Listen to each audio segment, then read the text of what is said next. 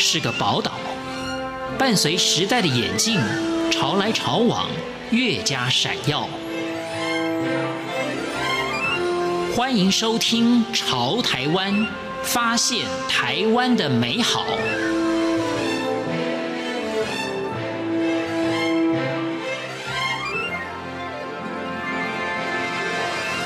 听众朋友，大家好，欢迎收听今天的《潮台湾》，我是贤琴。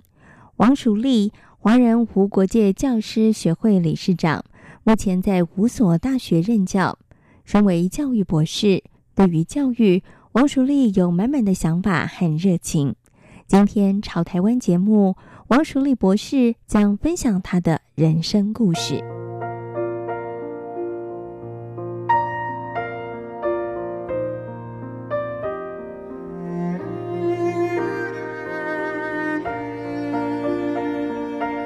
从小成长于热情南台湾的王淑丽，成长过程并不如阳光般灿烂。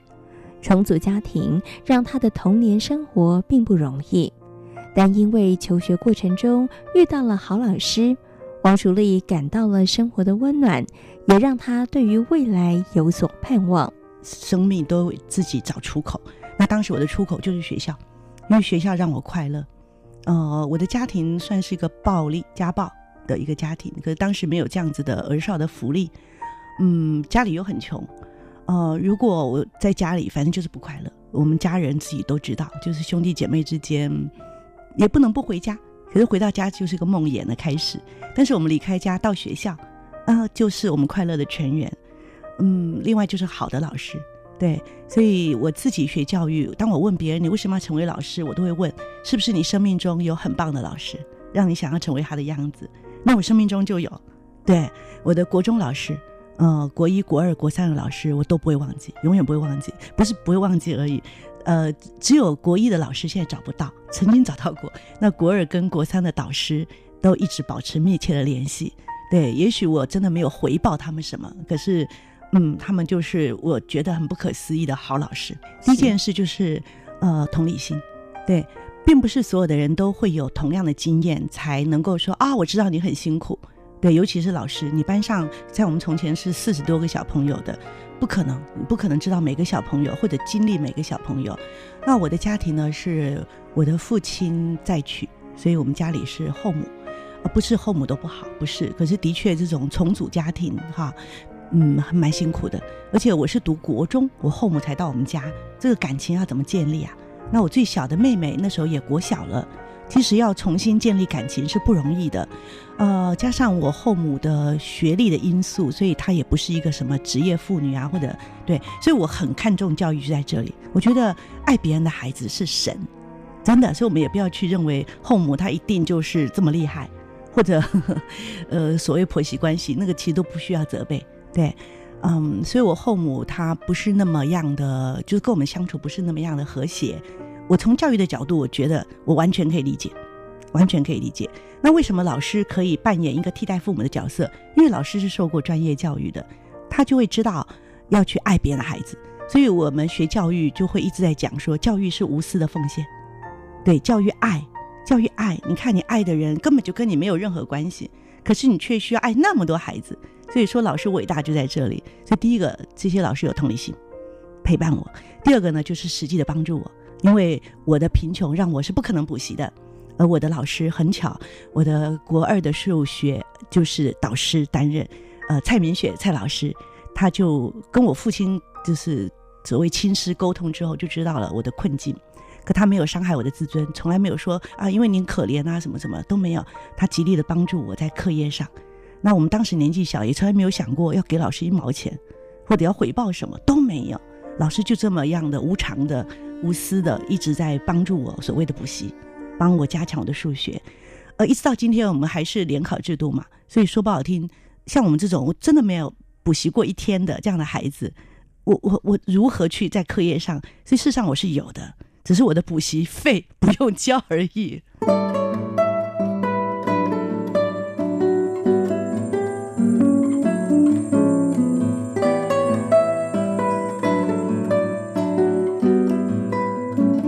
同于其他人一份工作终老，王淑丽对于自己的职涯规划早有定见。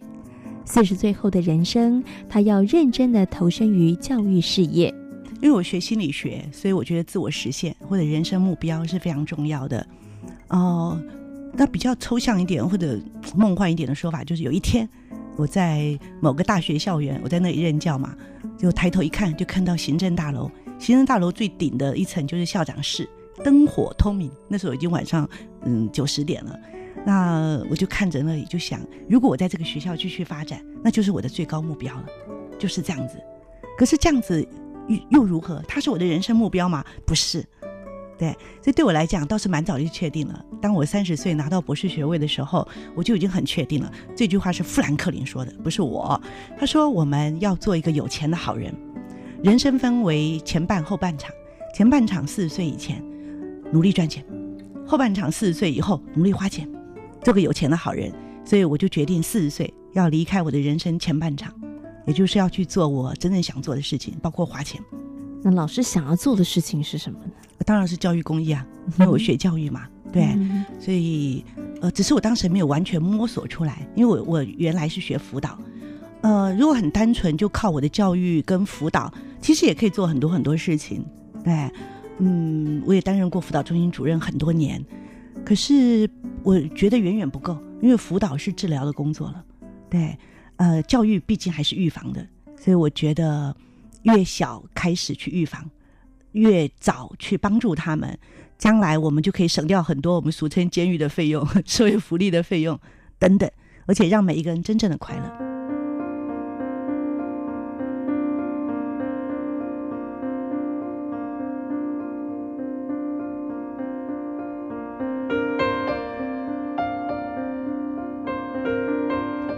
从茫然不知摸索到成立华人无国界教师学会，王淑丽找到了自由工作后的努力方向。他希望打造一个平台，让更多有心的人投身教育，用教育协助弱势的儿童。如果我要成立一个学会，一个非营利组织，它一定很复杂。虽然我做过小主管，对，可是我觉得那是很不一样的。你要去募款啊，要去，而且是个全国性的组织，要怎么样去规划这个活动？所谓的行政决策，而且是全国性的。所以最初别人也跟我建议啊，做台北市啊、新北市不就好啦？为什么要做全国？那不行了，我们教育本来就是平等的啊，对。而且我还不是全国嘞，我是用华人，华人。所以当然目前先以国内，呃，目前先以比较偏乡，比较只是说比较，对。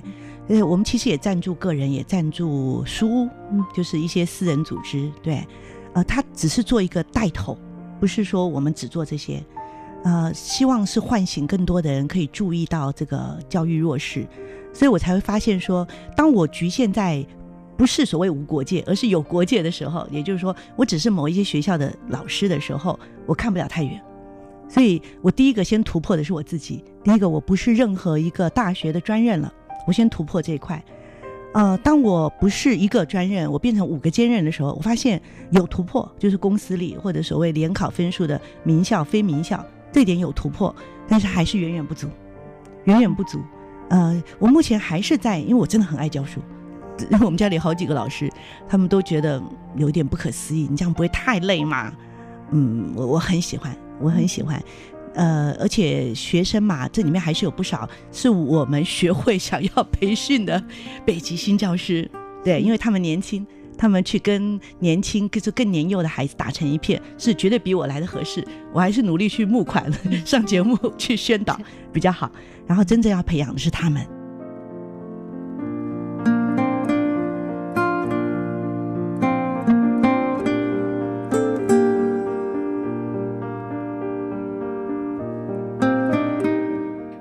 二零一八年八月十九日成立的华人无国界教师学会，聚焦在关怀弱势者教育，结合学校推出了北极星计划，希望能够提供在地的学童需要的资源以及协助。呃，去年度已经有六个。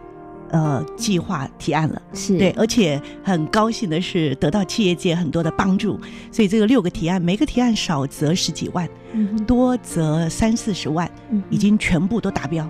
哦，很厉害，半年之内我们已经都募款募到了。是，所以这部分呢、啊，说真话，有钱出钱，有力出力。就刚刚我们说过的，呃，不管你是五百块或者是五百万，都非常非常的可贵。嗯，你甚至于不出钱，你出力啊，也可以，也都可以，就成为我们的北极星教师。是，那当然。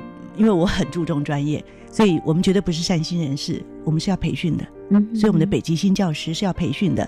所以目前所谓的北极星教师呢，他是在提案也是两类，在我们的运作也是两类。嗯，呃，提案的两类呢，第一类当然就是学校，对，因为我是学教育的，我觉得一定要跟最大的教育机构就是学校合作，而没有必要自己单独再去再去创一个基地，没有必要。是。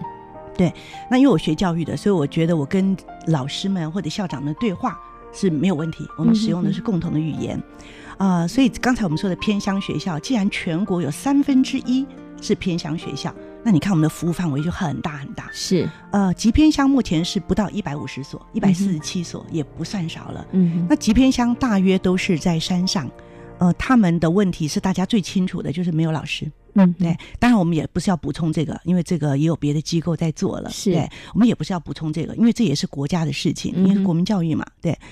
可是我们会愿意去补充我们刚才说的我们的做法的两种，一种就是钱，嗯，所谓的钱，当然我们刚才已经说过了，不是用在硬体，而是跟软体、跟教育软体有关的，必要的时候才用硬体。那主要我们是协助课程，是，也就是说，你觉得。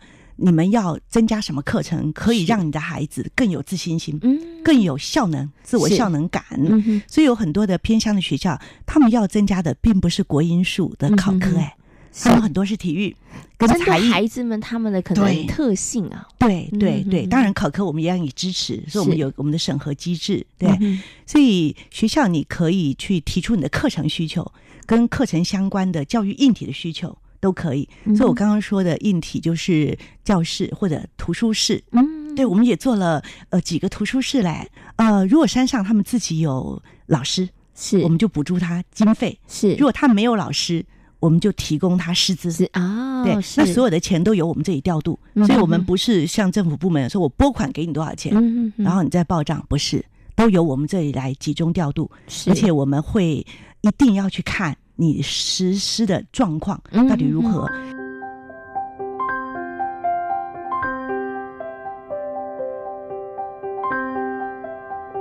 学教育也关心教育的王淑丽认为，教育是人生中重要但不紧急的事，日复一日，涓滴长流，教育的成效才能够彰显。当然，时代在进步，所以教育啊跟着进步啊。教育比较理想的说法是带领时代的进步，这是比较理想的说法。可是大概是很难呐、啊，因为产业的变化啦，或者你看这个疫情，对不对？对，所以应该这样说，教育它是个根本啊、呃。